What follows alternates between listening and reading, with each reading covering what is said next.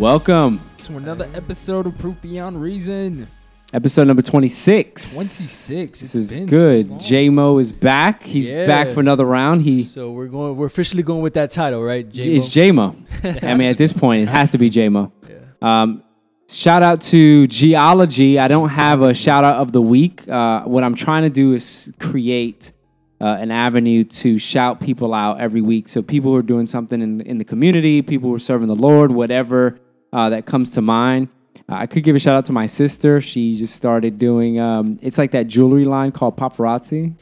No, I've never heard of it. Yeah. Yeah, so it's basically it's like you know how Mary Kay and all these other companies they sell product and they do parties and people buy it or whatever. Well, she started doing that. Um, so shout out to my sister, I guess, uh, who's Okay. doing that paparazzi Making jewelry, moves. Making moves. making moves. Yeah. Um, so so wishing her well there. So we'll put a link in the in our thing and maybe she'll get more traffic. That'll be cool. Um, today's topic, we are talking about peace. And last week we talked about chaos, and I think it went rather well. I think um, some of the some of the the things that kind of came out of it were um, a little bit all over the place. It's kind of chaotic. It was funny because like the week of chaos, the setup was chaos. Um, I had stuff in my job that went haywire. Um, and me and my wife were talking about it, and we were just like, so many things were going on that day. Uh, and then now, peace. Things were trying to disrupt our peace, uh, my peace today, anyway. And so, uh, so we'll dive into what does it mean? What does peace mean according to Scripture? Uh, what does me- peace mean to us? You know, whatever uh, we think it is. So, um, so diving right into it. Um, peace, G. Peace. Uh, it can come in very different facets, like you explained. Uh, you have your inner peace. You have peace with another person, peace with man. You have peace with God. But essentially, you have peace. Um, I have some definition: tranquility, harmony, or security. Sometimes it can also mean prosperity as well as well-being. I had to turn your gain up because you were a little low there. Low. Oh, There you go. Okay. All right. Sound a little better. Very good. Um, so in the in the 70s, 60s, 70s, they that was the big thing, right? Yep. The peace movement. But the peace that they were talking about was like a freedom Mm-hmm. that you kind of have where there's no war because there was it was wartime, it was the Vietnam War and, and and so there were so many things going on. There were just so many things going on and I think it was appropriate to call for a, a status of peace because you had the civil rights movement, you had the war in Vietnam, you had the war in Vietnam. No, uh, I was thinking it, but you said it. you know, uh, when I was in Nam. No, um, so you you had a lot of things that were going on that were calling for there to be tranquility. Not only that, uh, also people followed Gandhi's teachings, and they were all pacifists mostly. They, was, they were like, "Oh yeah, we have to be peaceful, not only to ourselves but to others Yeah. around us." So it's crazy because like everybody's following Gandhi, uh, and they have this this image of what peace is. Mhm. Like you know, it's like a pacifist. It's a Mhm. person that doesn't get angry, right? It like one by based on the definition, it's tranquility, Mhm. free from war. Mm-hmm. But Jesus kind of rips it up, right? Yeah, Jesus he comes and he's like uh, actually in Matthew Matthew um, 10 I think it was. Matthew 10 so. 34. He says, "I did not come to bring peace but a sword." Which is crazy to me because he's also called the Prince of Peace. He's the yeah. So here it says, uh, so really the the the the sword that he's bringing is the sword of truth, is the word of God. And in Hebrews four twelve it says, "For the word of God is living and active, sharper than any two edged sword, piercing to the division." Of soul and spirit, of joints, of marrow, and discerning the thoughts and intentions of the heart. So when he came, and he's speaking to the Pharisees, Sadducees, those who uh, were were enforcers of the of the religious law, creators of the religious law, and everything. They they were very obedient to the letter of the law, but he was addressing the heart. So in in addressing the heart and the atten- intentions, he created turmoil. It was going to be natural turmoil that he's creating because he's talking about what your thought life is, Mhm. what what your intentions are in giving that offering. Um, and so it was he was immediately creating a, a situation for himself where people were going to rise up against him. And so the religious created affiliations within themselves to have security that they were good. We're good people. And Jesus challenged that to say, you're you may be visibly good, but where's your heart? You're giving all this money, but the one who gave of her last, mm. her heart is different than what your heart is. You're giving of your abundance, she's mm-hmm. giving out of sacrifice. And so it naturally caused divisions. And within that verse where where Jesus says, I did not come to bring peace but, but a sword, he's saying the enemies will be those of his own household. Mm.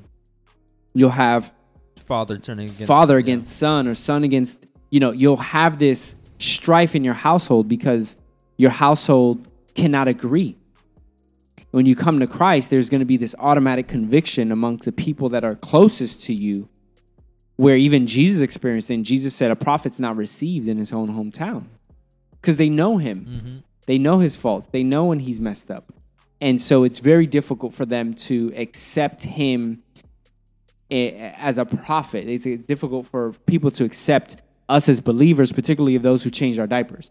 When we're saying, you know, man, the Bible says repent and believe, but we're so close and so clinged onto our sin that we don't want to give that up. Yeah, specifically like if they saw you grow up and they saw you blow Mm-hmm. up at that one time, or they saw you before you were even a Christian, they still have that remember like they remember that version of you, Mhm. even though you're completely You're a different a person. different person. But I mean, I forgot who said this quote, but they said true peace does not come by complete uh, pacifism; it comes by complete revolution. And people automatically assume revolution is you have wars, but revolution, in a sense, is just true change, and that's what Mm. Jesus was bringing into the table. Mm. It's kind of like Martin Luther King, right? He brought revolution, but with the uh, message of nonviolence. Yep. because uh, you you know every, throughout uh, clearly violence wasn't working. You know, in the Bible it Mm. describes like a slow answer turns like rebuke, like Mhm. A slow, soft answer Mhm. turns someone that's uh, angry at you. I remember when I was younger, I, I actually um, read that, and then the next day I had this boss who um, had an anger problem, right? And so he started yelling at me. I was about 20 years old, you know, working at a hotel, and he started yelling at me, "Where's that? Where's this table? You know, where's all this thing?" Oh, this is when you were doing the the event. Yeah, the event yeah. setup. Yeah, well, it used to be a banquet uh, setup. Yeah. So I used to set up for like weddings, different things like that. So he's like, "Where's this table?" And he starts yelling at me, and and I remember reading that the day before, and God giving me that grace, and and I was just like, "Oh, I'm gonna put this into practice, see if it works." no, I literally remember that. I remember me thinking, "I'm gonna I'm gonna put the Word of God to test, and see if that actually will do." You know. And so he's he's over here yelling and like, and I go, no no problem like i'll go ahead and I'll, I'll get that right away everything anything you want and i could see his whole demeanor just completely change That's and i was like yo i was like the word of god is amazing like it's crazy That's tight. yeah That's dope. Um, in the so God God has many names in Scripture. Yeah. And so God is known as the God of peace or Yahweh Shalom. So I was doing research on shalom, like Shalom means you know, peace in Hebrew. yeah. So shalom is peace in Hebrew, but um, according to the Fellowship of Israel related ministries, it says shalom means an inward sense of completeness or wholeness and tranquility. This is the assurance that only God can give, even during times of war. So the example they give is that when Israel's going to the promised land, God tells Aaron to bless Israel with shalom. They're going to they're going to fight. They're going to war. And God in, in this confident stance is telling his people, go with shalom. Um, it's like a state of rest. It's almost like a detachment of the the chaos that you're going to face. It's um, it's like directly related to you understanding who's in control of whatever scenario you're going into. Um, and in a lot of countries around the world, they still use that term. They'll say "peace be upon you," like maybe other religions Yep. even, but they'll do it from a cultural standpoint. to say peace be upon you.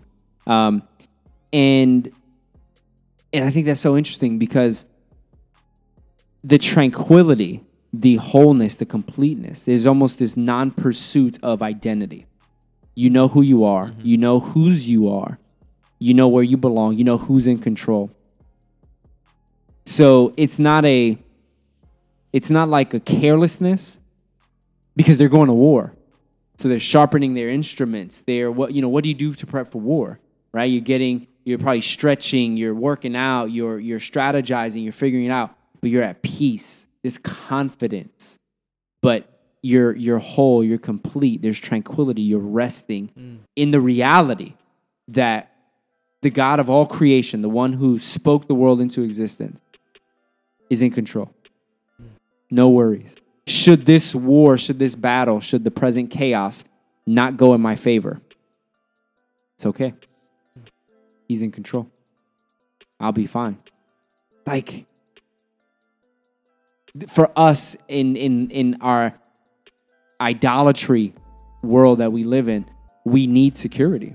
Mm-hmm. We have what, what what do we got? We got home insurance, renters insurance, we got car insurance, we got medical insurance, we got you have to buy separate flood insurance. You got all this insurance to make sure, You can actually insure a body part. That's how crazy. right? if you got true. you got a nice butt, you know what I'm saying? Insure your butt, insure your legs, Yeah. insure your hair. I guess I don't know. G's hair, John's hair, not my hair. I, I have no more my hair. hair like every It's month. gone. So I have to pay a premium. here's disappearing. It's receding. Right now. yeah, it's, it's, and then next year. Let's see next year, right? G still got a little time, It's a pre-existing. Uh, it's a pre-existing condition that they will not insure. Um, you know, but the there's a there's true peace, which is that. Yeah. Then there's a false sense of peace, which I just mentioned. Yeah, I wanted to kind of touch. It's funny because in the Bible, you're describing like for they, they these people are tr- these Israelite people are trusting God at this moment, but they're not free from the fear of it. That's why God always says, you know, take courage, for I'm with you. So it, they're not free from it. See, like I think each people, each culture tries to gravitate what peace is.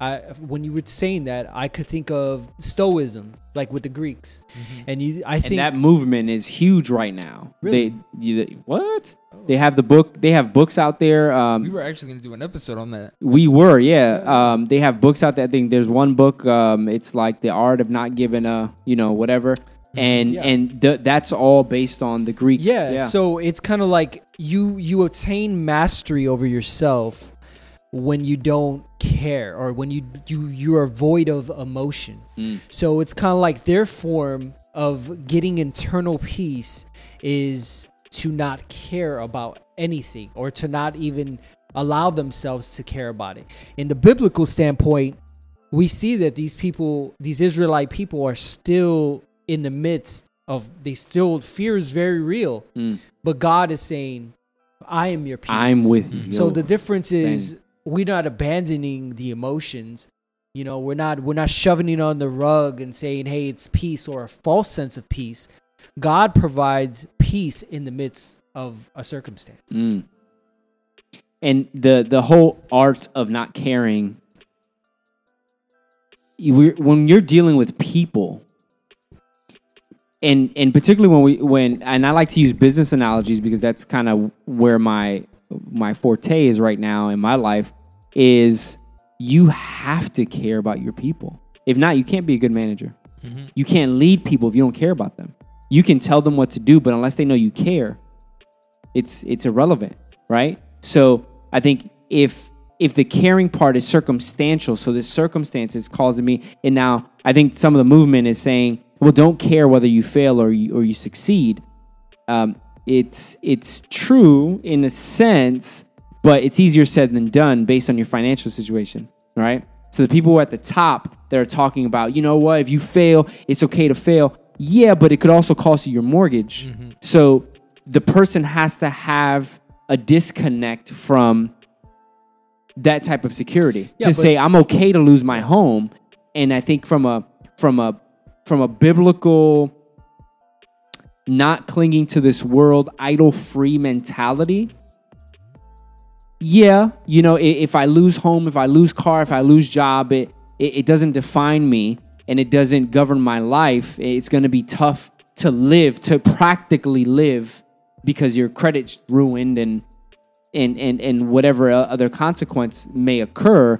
But it it shouldn't draw you away from your relationship with God. It shouldn't create your identity. So in that instance, I can see where you know. But yeah, it's a false sense of of security in that regard. I mean, in my case, um, I'm a manager at a store. For those of you who do not know, um, Mike and John know.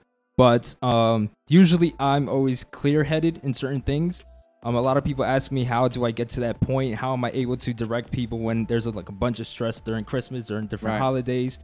But it's usually been to that point where I've seen or I've been to a place where I've had nothing before. Mm. For those of you who don't know, or you can check back at the episodes previously before the cults when I talk about my past, I was homeless for a time. So I'm used to knowing what it's like to have nothing. So now it's gotten to the point where I am at peace because I know who I am in God. I know how God sees me.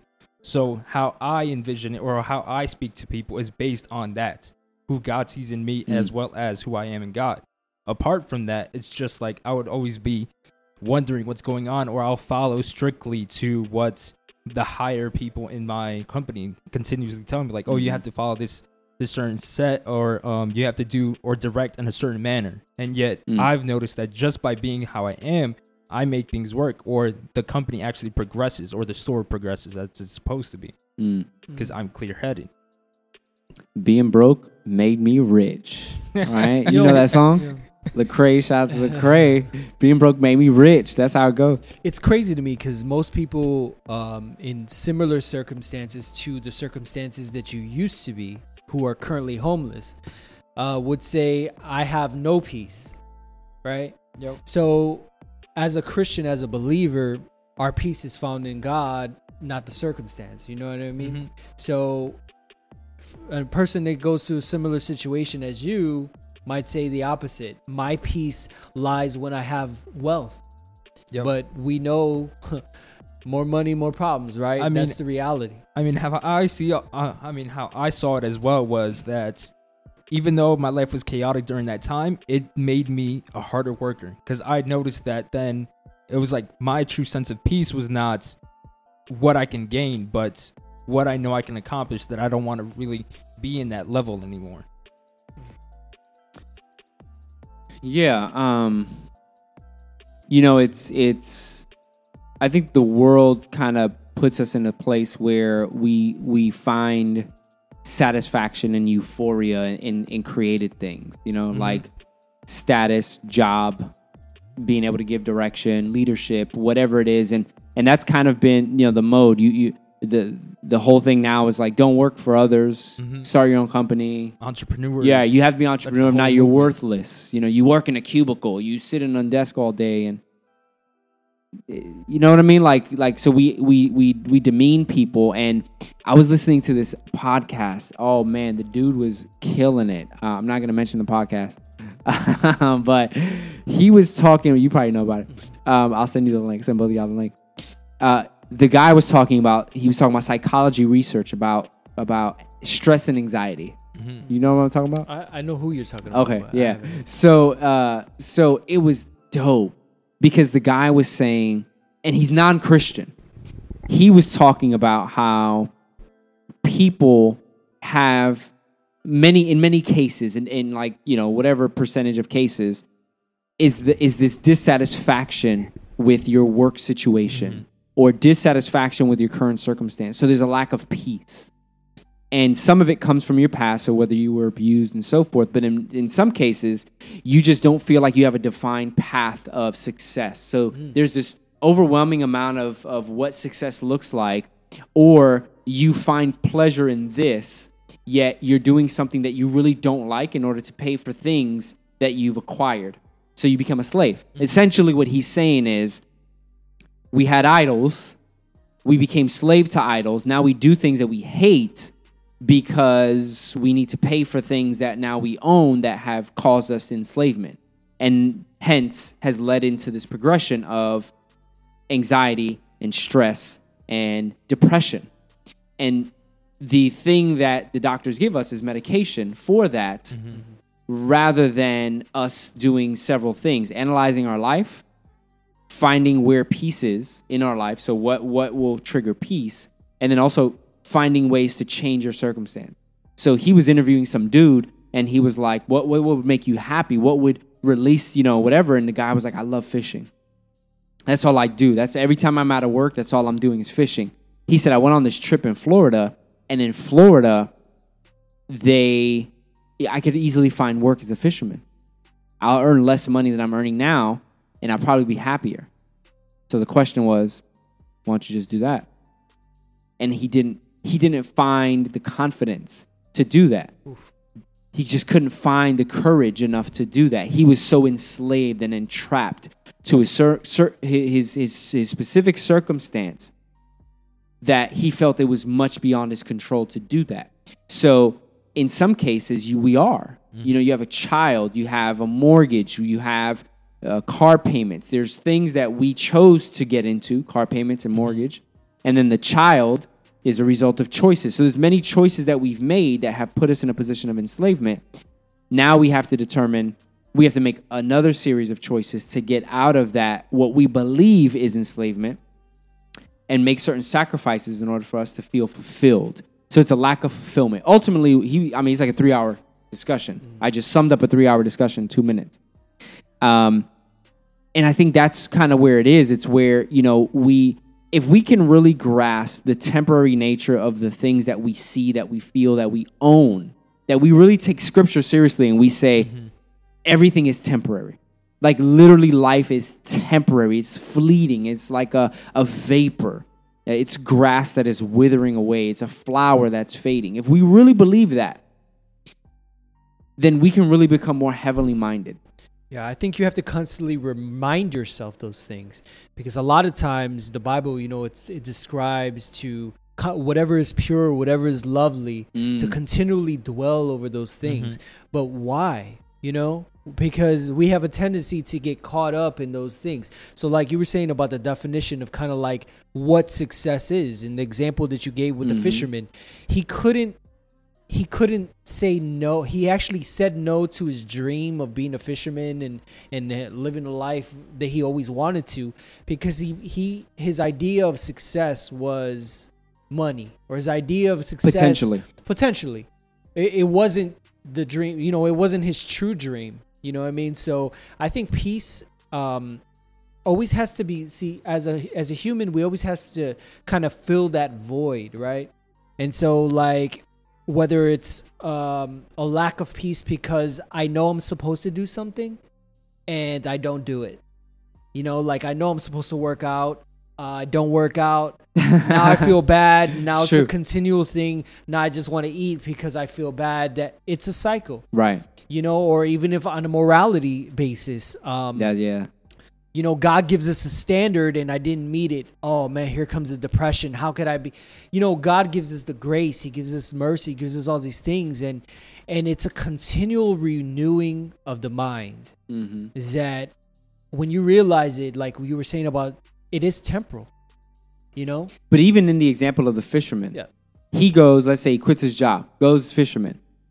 There's going to be other circumstances which disrupt the peace. So I remember uh, there was a sermon by Mark Driscoll where he was like talking specifically about hell. And he said people create circumstances for themselves in their mind and they say, this is hell. So for them and for us, even at this table, hell or restlessness, let's put let's call it that, is not driving this car. Hell is driving a car with no AC to work every day. By the way, I drove a car with no AC for two years. I did too. It was difficult. It was difficult, right? Um, you know, hell is being single. Hell is, um, you know, not getting that promotion. Hell is not uh, being able to live the dream that I see other people living. I can't do that because I'm committed to other things. Um, he goes on to mentioning a whole bunch of things. You know, hell is not having children. Hell is this. Hell is that. And then he said, then people say, then then what is my heaven? Heaven is hmm. buying that BMW. Heaven is having being able to have a child. Heaven is so if I could just reach out and grab that thing, grab the pet, grab that functional savior that will save me from my hell, then I will be in heaven. And when he says that, he's like, and we're insane to think that way because pretty soon that heaven becomes hell mm-hmm. Again, again. Then you're in this place of hell. Why is my so the hell was not having a child. Now heaven is having a child. Then hell is my child is not behaving the way I want them to. Hell is my child is not getting the grades they, they I want them to get in school. Hell is that my child is not athletic enough.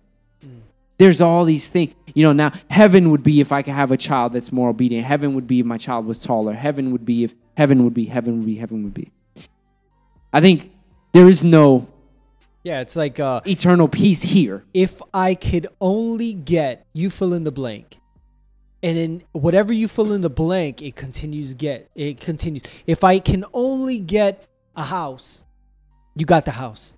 If I can only just get some nice furniture, you got the furniture. If I can only get, and it just continues in this cycle where there's you're still trying to obtain peace through items or different things like that. That's just one of the many things. It could be morality. Eh, You're trying to obtain peace on that end. You're trying to obtain peace in in uh, you know with a better job. There's always striving for something. There has to be a point where we we have to lean on some type of standard or something like that. We need something. I mean, you said it earlier. You said that we're trying to fill the void, but I forgot who quoted. If it was Ravi Zacharias, but he said that uh, Probably. he said that we all have a God-shaped hole in our hearts, and that's the main thing that always strikes people. They always want this. Uh, I have a actually. I'm gonna read through uh, eight steps of what um, the New Age, like uh, New Age, what they put uh, what to attain peace. So number one, they have know your ideal self. You list the good qualities, all that you want to have. Like you be qui- uh, kinder, quieter, things like that. Second one, do the next right thing. But then that can be sketchy because then what you consider is the next right Wow. thing. Like you were talking about Mm. what's morality. What is it? Yeah. And then you have three, let go of perfectionism, which is making sure that everything is perfect. And then four, make amends immediately. Five, practice patience. Six, let your head and heart support you. But then that comes to question as well is what's really set into your heart. Mm. Mm. You have seven, think long term. And then eight, validate yourself. Where did that come from? That list? That came from a new age site that gives motivational called tinybuddha.com. It's crazy because the uh, so the step. I mean, not to interrupt. yeah The steps are interesting because these are the eight. These are the eight steps to experience peace. yeah okay, how do I do this? Like, honestly. Because then you have the eight steps. All right, I'm doing one through seven. Uh, okay, I'm getting through eight. And now at some point, there's going to be a disruption in that list. Mm-hmm. I think Does that that's your why in there was one of the steps was eliminate perfection So, it, because yeah. the standard is gone. So now, okay, I can mess up. I didn't obtain my goals. But if you could read the first one and the last one, Know your ideal self. What's the and last then one? the last one is validate yourself. oh, that's kind of a lot of self up in that piece. I don't oh, know so, you. so what happens to your relationship? Those around you. So you know yourself. And let's say, so this is where the, the weird compromise comes in because as a married man, having been in a relationship for 13 years, 14, this is the 14th year. Dang, 14 years. What in the world? Dang, son. Anyway, it's not a bad thing. I'm not saying that's a bad thing. But applause. yeah, I mean, wow. Like, yeah, I'm still young, by the way, you know. But anyway, so 14 years in a relationship, I can know me well. I have to let go of me on many occasions because I'm, it's not only me now, it's another. Mm-hmm. And now, another with my daughter. I have to let go of my selfish ambitions. I have to let go of my time, the things I want to do, validating myself in many circumstances in order for us to operate as a cohesive. So now that takes on, that's a different list. I have to implement a different list and then a different list and then another list because there's going to be another list for work. Mm-hmm. How to be a manager 12 steps to be a great manager, 12 steps to be a good parent, four steps, 10 steps to be a great, 50 steps to be a good husband. And then now this is about my, this is about me. So suddenly I just have a list of about 100 things I got to do. That's exhausting. I, it, whenever I read something, I'm like, okay, can I trust this source, right? Mhm. So I have to assume the person that just wrote those eight steps has obtained the level of enlightenment of peace, right? For me, I rather choose the guy that's named the Prince of Peace. That you know what I mean? True. Like the definition. I don't even know if this person's in depression. He's writing that. you know what I mean? Like the eight steps to get a better life. Yet the reason you're writing is to obtain money. Every- Right. Like it's like these YouTube things. Have you have you guys ever seen like you're watching a video on YouTube and there's this guy who's like um doing like a selfie and he has like a Lamborghini in the background. He's like, yeah, you know, uh, oh if yeah, you guys Tai- just want to talk Tai to me. Lopez. Yeah, I- yeah, yeah, he's like, if you guys just want to talk to me, oh yeah, by the way, that's my new Lambo. Um, yeah, yeah, yeah, yeah. He's know, like, I got all these books. I got a Lambo. I'm in a mansion. Yeah, you know, to me, I see that I'm like, dude, this guy is so garbage, but he's selling, he's selling the idea of Got it. peace. I've obtained it. I'm so happy. Let me teach you. I don't know if that Ferrari in the garage. I don't even know if that's his house. I If don't he know rented for it. sure. If he rented it, but we see that as wow. I if I can only right. and those things are coming out all the time. I laugh because that's Yeah. what we see all. The, it's like a different dude. It's not even the guy I mentioned. Yeah. It's like a whole bunch of other dudes that'll just be like, yeah, you know what I'm saying? I'm at the beach now. This is my uh, New York house.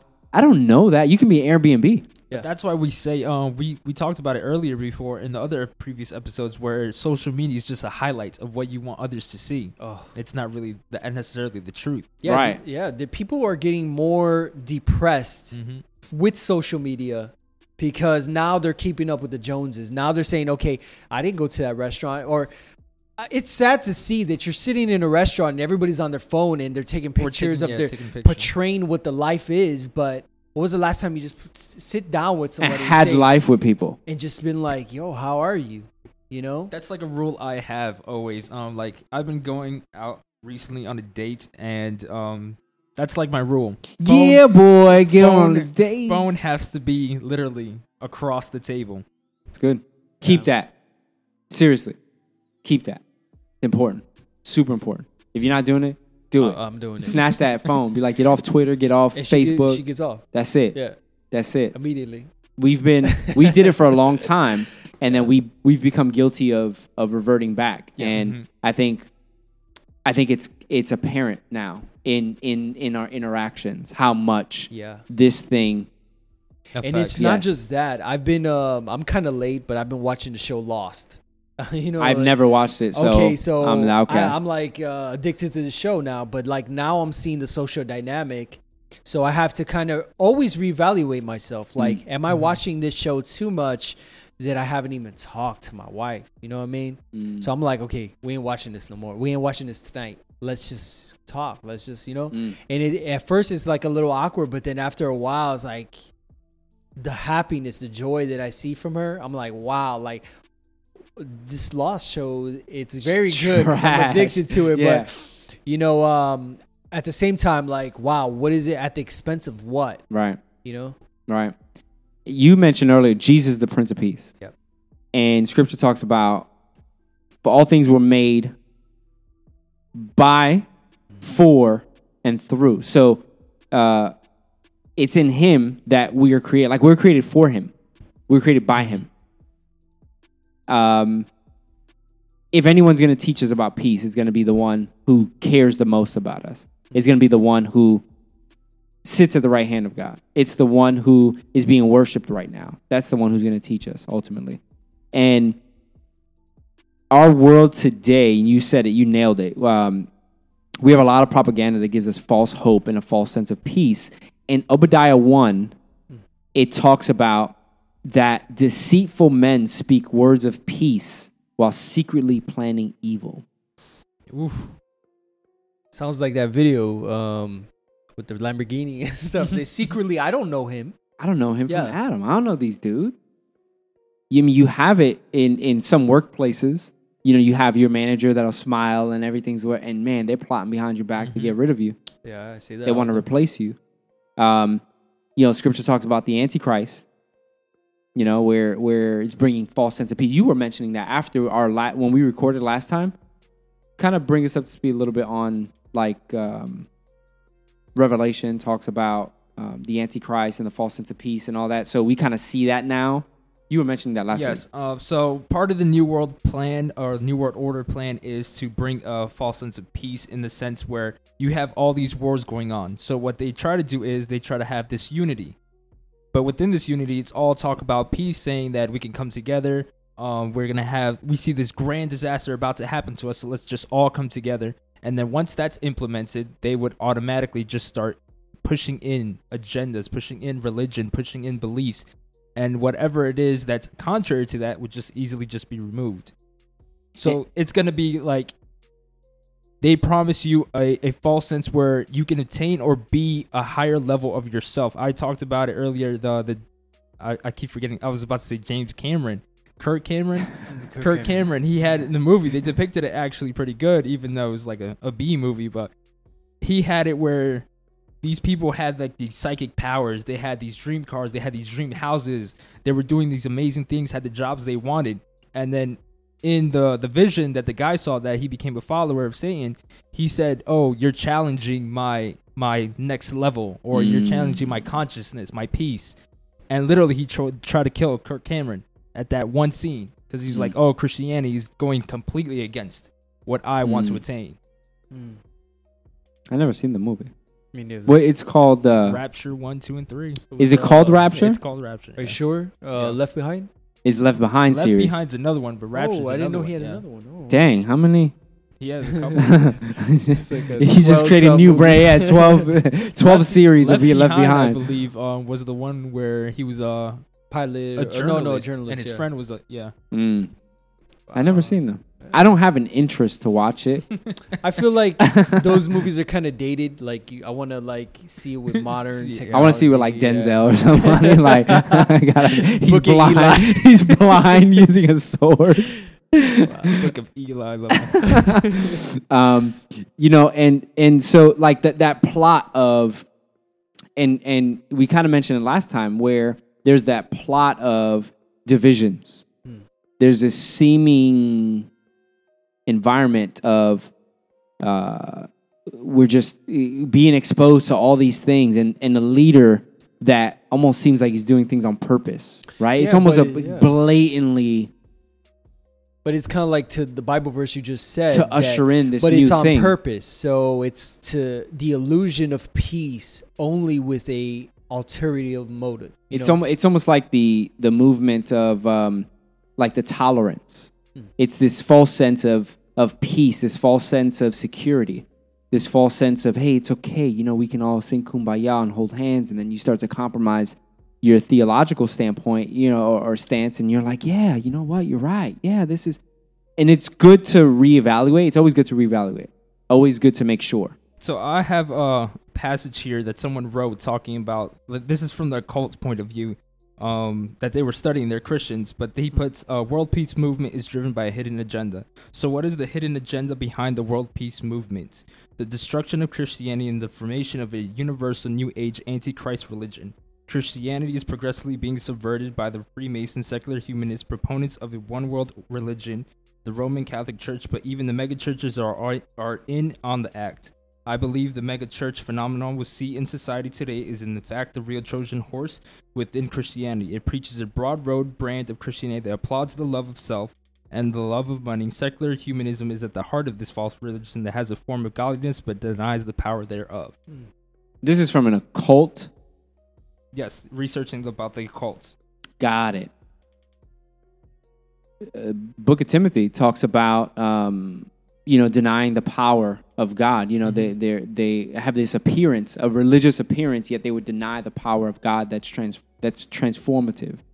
Um, and you know I think when we when we like really think about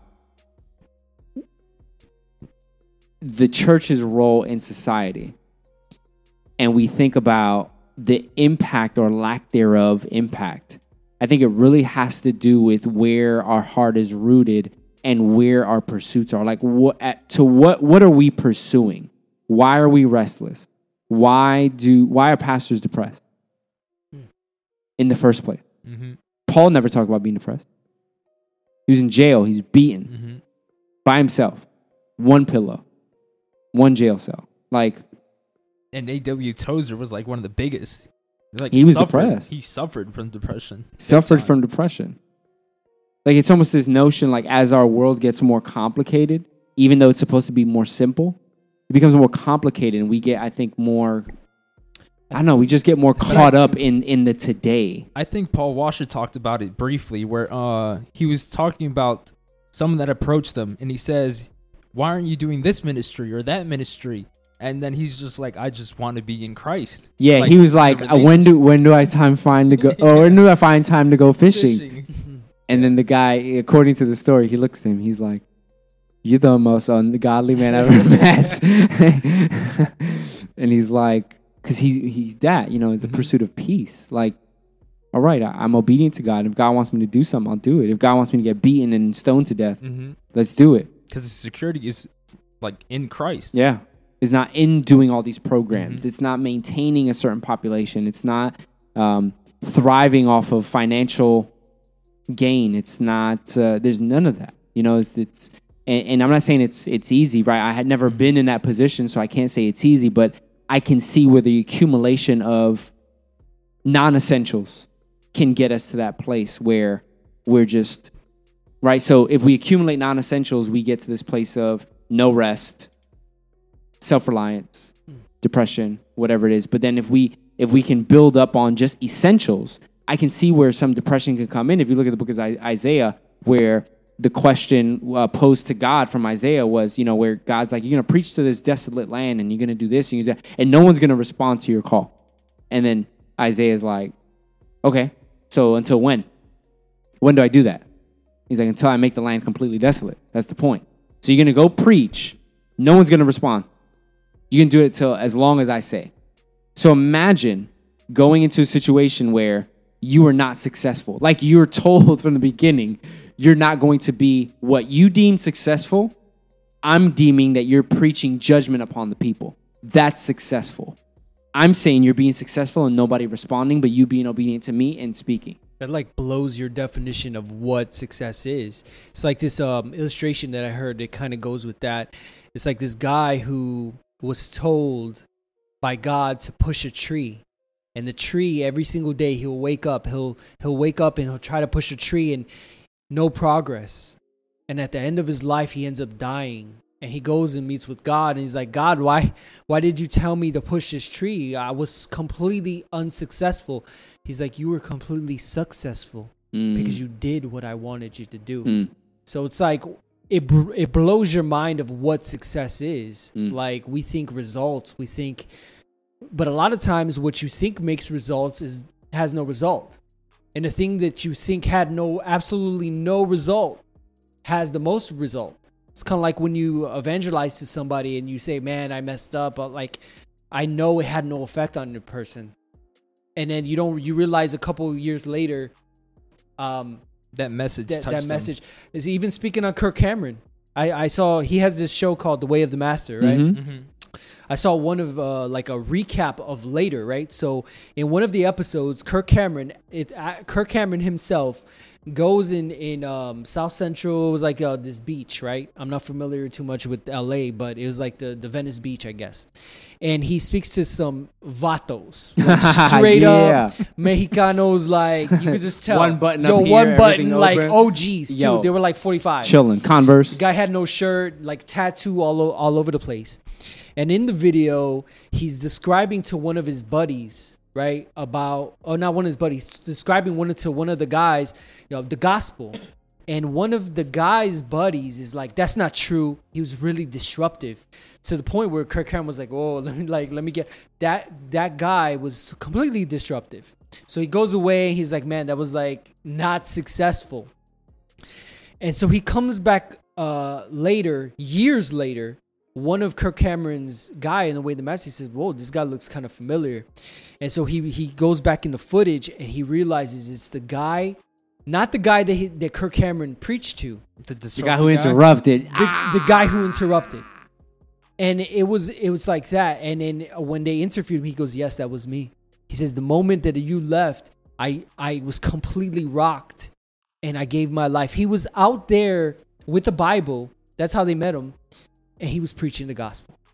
No, but it's like um a testimony of my friend. Uh, I don't know if Mike remembers him. I brought him to um the youth group one day, but he would occasionally tell me that I, he, I was always happy. I always seemed at peace during high school, and then he's like, "Oh, I want to actually experience that." So he went and um one of our friends, she was giving her testimony. Uh, uh Marielis, she was giving her testimony, and then her testimony wasn't like like like nothing like we've had, like extreme, but yet her one testimony touched him so much and he converted that same day. That's the craziness. Like we least expect it. Wow, And you never know, right? Yeah, we, we sometimes we think I got to be locked up and sold drugs Mm-hmm. and half dead and all that, you know, to to to reach. Um, but to kind of go back to the the false sense of, do you think Satan gives you a false sense of peace? Oh, of course. Of Yeah. course. Um usually for um when you study magic, the first thing they tell you or when you get involved into a, a higher level, this is like in the cults and stuff like that, but when you get involved into a high level, like how many people put it on YouTube back in the days like, "Oh, if you do this, this and that, um you'll reach another stage." But that's exactly what he does to you. He'll promise you a thousand things that you can attain. A lot of people don't know this, but me and John were talking about this last time. Solomon, he was given all the wisdom, but what did he do? He chased after other gods. And he gained everything. Like he gained so much knowledge. And a lot of people in the I would say in the Christian spectrum of theology, they don't know or they don't really touch upon the things that Solomon taught or the things that Solomon learned. But that's why you have the the Library of Alexandria with like tons of books, and you can go through occult researches and you see just Solomon's name written on everything. He'll give you that false sense of peace. He'll give you power. Like he even told Jesus that he will give him all the nations of the world, everything that you can see. He was testing Jesus himself, God himself, and yet he's still gonna fall in the end. Yeah, it's like um, uh, so. I wrote down, you know, the comfort, laziness gives us tranquility, and we really believe, man, this must be from God. That I'm just gonna not do anything. It's like this feeling of serenity, um, but it's actually the opposite. Distractions. Right. Mm. It's a, it's like it's a, there's a difference between being content. The Bible calls us to be content. And the difference is being content or living in a state of complacency. Those are two different things. And and the the notion that that many people would have that hold to a biblical worldview is that I need to be complacent. So I can't dream. I can't have goals. I can't desire to be this or be that. And those things are okay as long as they don't define us, right? As long as they don't become God. As long as they don't, they don't, you know, if they're disrupting our peace, how can we continue? I guess the question is, how can I con- continue to pursue those things without it destroying my peace? How do I keep myself aligned with God?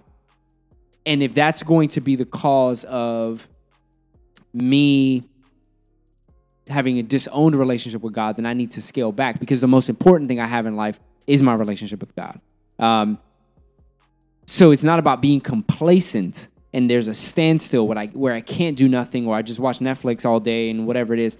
But it's the sense of being content with God. You have given me the, the instruments that I have around me. You've given me my brothers. You've given me the supply of things that I have. You've given me the type of job that I have. And I'm content with what you've given me now. Mm-hmm. I can dream and I can set goals and I can pursue the goals, but it doesn't eliminate my language of gratefulness. Where I'm saying, God, I hate you because you don't give me a house. I hate you because you don't give me kids. I hate you. No, no, I'm content with the certain the circumstance you have granted me. And this is a blessing to have what I have. I'm going to pursue this, but it doesn't mean I curse you for the things I don't have, right? It's a whole different mm-hmm. mindset. It's a whole different way of seeing things. You know, conformity is is in complacency is shallow. The definition is it's smug and satisfied in one's own accomplishment. Do whatever you want. but it's something that's so subjective as well Mm. so like um, when you're saying contentment all i can think of the word is joy because the bible says for us to have like joy but joy goes beyond your circumstances just like um, you know peace goes beyond the circumstances we're called to be um, depend on the Prince of Peace, right? Mm. So the same thing with joy. Contentment is based on your your circumstances. I'm I'm happy one moment because I went to Disney World. The next day I have to pay the credit card bill and I'm not that happy. You know what I mean? Contentment just left me. Joy in the other sense is something even though even though I can't pay for that credit card, I know that God ultimately has me and I maybe God can bless me with wisdom so I don't have to pay for you know, right, right, yeah. you know what I'm saying? But but joy in the midst of certain things. That's why you can see somebody who doesn't make a lot of money, or you can see somebody who, um, you know, is homeless or something like that, or or is struggling at the moment, but still have that joy because their joy is dependent on someone that's greater, not on a circumstance. True. It's absolutely true. Um, G, can you can you look up for uh, Colossians one verse thirteen? Um, uh, and we're gonna go thirteen through fourteen, but I'm gonna read real quick before you, yeah, as you're looking that up. So in that verse, it's gonna talk about how we were hostile to God. We were enemies of God because of our sin. So so sin does cause does it, it does destroy the peace that we have. We we have been given if we're believers in Christ, we have been given a positional righteousness before God. He has deemed us um, uh, innocent in light of his law. So we are guilty. We come to him guilty. He deems us innocent. So we have a positional righteousness in God before God. And and but in that same state, we can though we should have peace in that state, we can easily lose our peace because we might be in sin.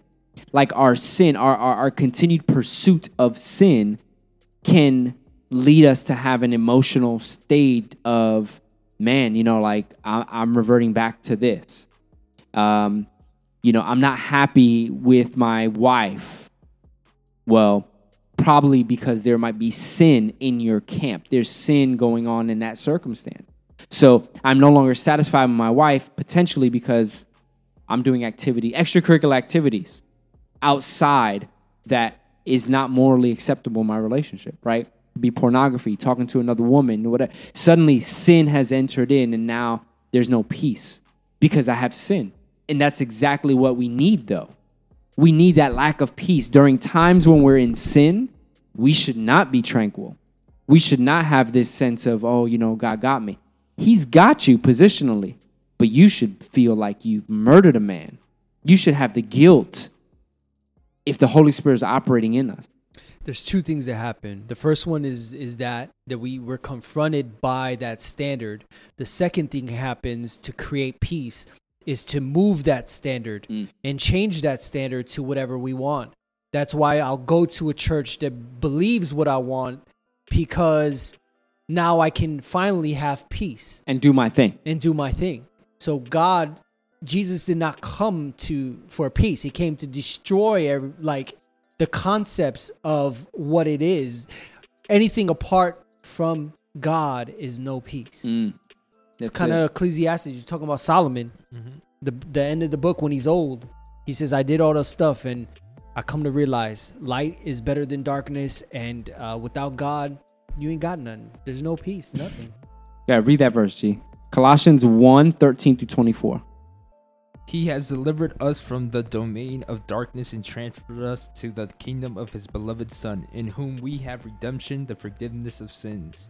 He is the image of the invisible God, the firstborn of all creation, for by him all things were created in heaven and on earth, visible and invisible, whether thrones or dominions or rulers or authorities, all things were created through him and for him. And he is before all things, and in him all things hold together. And he is the head of the body, the church. He is the beginning, the firstborn from the dead, that in everything he might be preeminence. For in him all the fullness of God was pleased to dwell, and through him to reconcile to himself all things, whether on earth or in heaven, making peace by the blood of his cross. Reconcile all things to himself.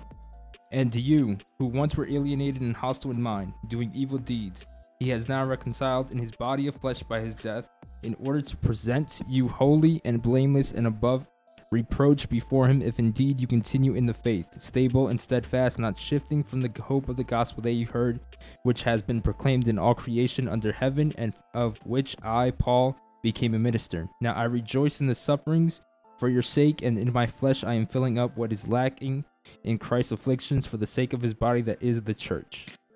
So we were enemies of God. God, Yahweh Shalom, through the Prince of Peace, has granted us peace with himself. We were enemies. He's given us peace. We're no longer his enemies.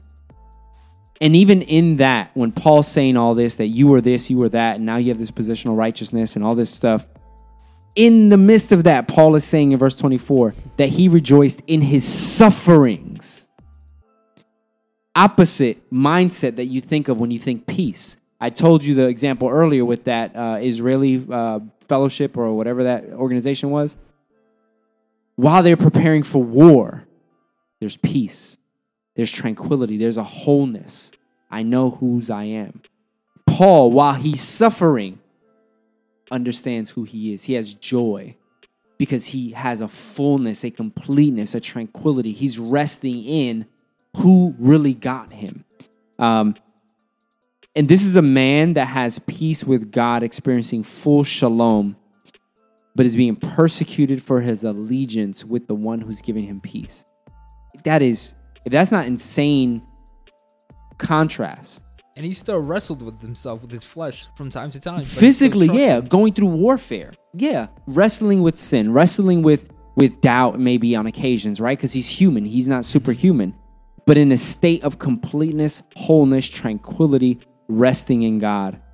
And in in verse in that in uh, in colossians 3.15 it tells us that let the god of peace rule our hearts that he's the one who's governing us. In spite of whatever circumstances we're going through when we talked about chaos last week the chaotic circumstances that we're going through in politics and finance in in in in uh, international relations in our relationships personally in all the exposure and all the overwhelmingness of media and all this restlessness of not being good enough and working in a cubicle and doing ah all this restlessness. The tranquility that we can experience the way paul did while being persecuted, while being beaten with rods, while going into prison for the purposes of aligning himself with Jesus, still was able to find that peace because God is the one who governs our heart. Yeah, it's that um eternal perspective too. Like even though his present circumstance wasn't like the world standard of what peace is like, he was going through a lot of turmoil or chaos. Um he still had peace because he knew that this wasn't his home. That his home was the kingdom of God, which is where where Jesus went. So and where jesus is actually preparing for us. And so it's kind of like the definition of faith. Faith is the evidence of things yet not seen. So he's extending faith in things that he hasn't quite grasped but his mind is there. That's it. his spirit is already in heaven. So what could you do to my body? That's kill it. me Do it.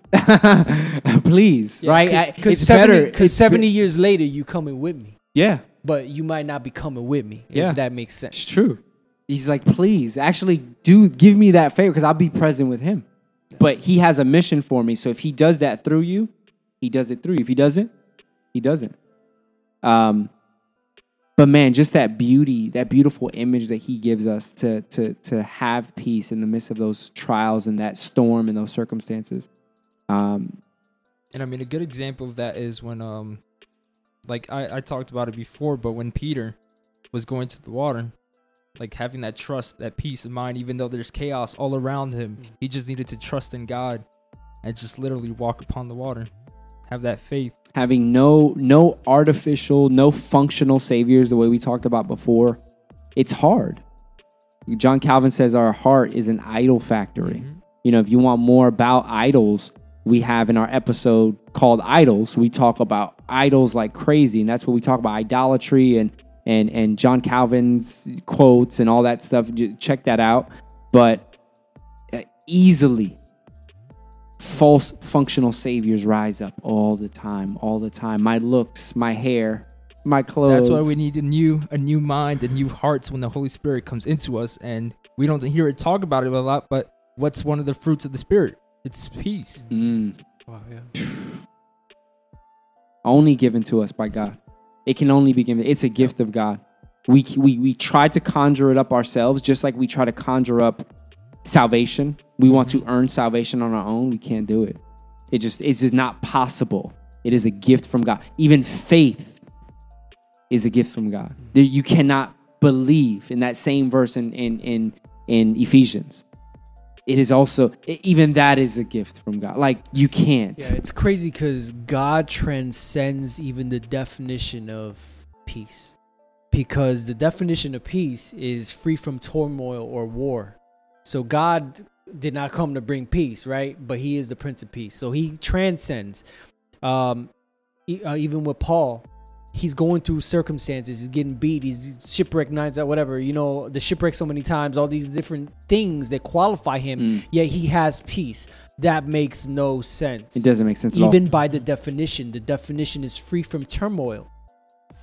But yet, his peace is found in the Prince of Peace. That's the difference. That's the one. This kind of reminds me of um I want to say this. Um I had a coworker um maybe like 5 years ago when I worked at a law firm um and she was not a believer at all. Um and I remember asking her cuz she at one point I've never done any drugs like I've never smoked weed never done like that. I've, I've drank before but you know I've never done any other like hardcore drug, you know.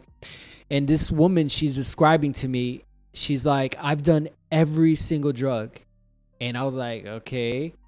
She was like uh maybe 30 32 at the time. I was up maybe about 27 and um i i was kind of curious. So i asked her i was like so you've done um You just started naming yeah drugs. yeah yeah. because i was i got curious. I was really and so i was like "You've done you know cocaine? She was like yeah i've done cocaine. I was like okay let me go a little harder. Uh have you done you know and it came to a point where i was like have you done heroin heroin hash and everything I want. no, no, have you done heroin? And she said, Yes, Yeah. I've done heroin. And I was like, at this point, I was so curious. I was like, What was heroin like? And dude, I'm she you know what her response was? I know what your response is. Go ahead. Her response was, It's like God's love. And so I'm like blown away. Like I'm just like, oh, okay. And I'm just like blown away because in my mind, I'm like, you, we- you talked earlier about the counterfeit of the peace. The world pushes, let me fill that void, that God shaped void, like Geo said, um, that God shaped void with things. Let me fill that that God shaped void with, um, and even if I can't do it with with things, let me fill it with with heroin or or some type of drug that that puts me at a state where I can obtain, and, and it's the most addictive drug if you think about it. Well, actually, it's not addictive at all. Oh, so, so this is yeah. So, um, Psychological or something. Right? yes. So, um, I've heard stories from different people, but what what brings to remembrance is you remember the movie Bronx Tale? Yeah. Yes. uh, Calogero, C.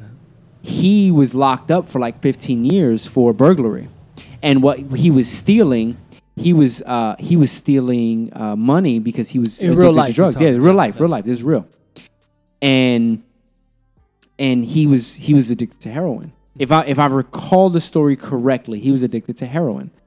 And if I'm wrong, email me, uh, provebeyondreason at gmail.com. But uh, he was addicted to heroin. What he said was, it's not addictive at all. What's addicting is that when you first experience it, you basically, it's like the love of God. Basically, you get to this place of insane euphoria. The rest of the times you're doing heroin, you're chasing that sensation and you never get it back. Oh. No matter how much you do it, you never get that first sensation. You get it once, and now you're addicted, not to the drug. You're addicted to that sensation that you will never feel again. It's like a, a perpetual trying to get peace. Yes. And my my dad's my stepdad's brother was addicted to heroin. He said the exact same thing when I was talking to my dad about the story of Calogero. He looked at me like almost with tears in his eyes. He's like, "You know, my brother said the exact same thing. That he was not addicted to the drug. He was addicted to that first sensation, that love that he felt, that that warmth, that that euphoria, and he never got it back. You never get it back. In Christ, at you know when we have that honeymoon phase Mm-hmm. of experiencing Jesus for the first time when we experienced it it was like there was no we didn't I, for me personally I didn't sin for like a month like it was just like this euphoric like I'm just connected with the creator of heaven and earth and and I get it and I want to pray and I intercede and it's just like oh man it was go. amazing yeah I just want to go to India and China and I just want to do amazing works and uh, you know go to my backyard whatever and then in in Paul Washer's analogy, Mm-hmm. he said is as if God pulls back a little bit. Like he gives you that and and he pulls back a little bit as if to show you that you can do nothing apart from me. So you kind of go to this place where you're chasing that feeling again. But it's possible that you never feel that again. You never feel that euphoric feeling that you may have first felt when you came to Christ. Now you're growing in the knowledge and wisdom of God.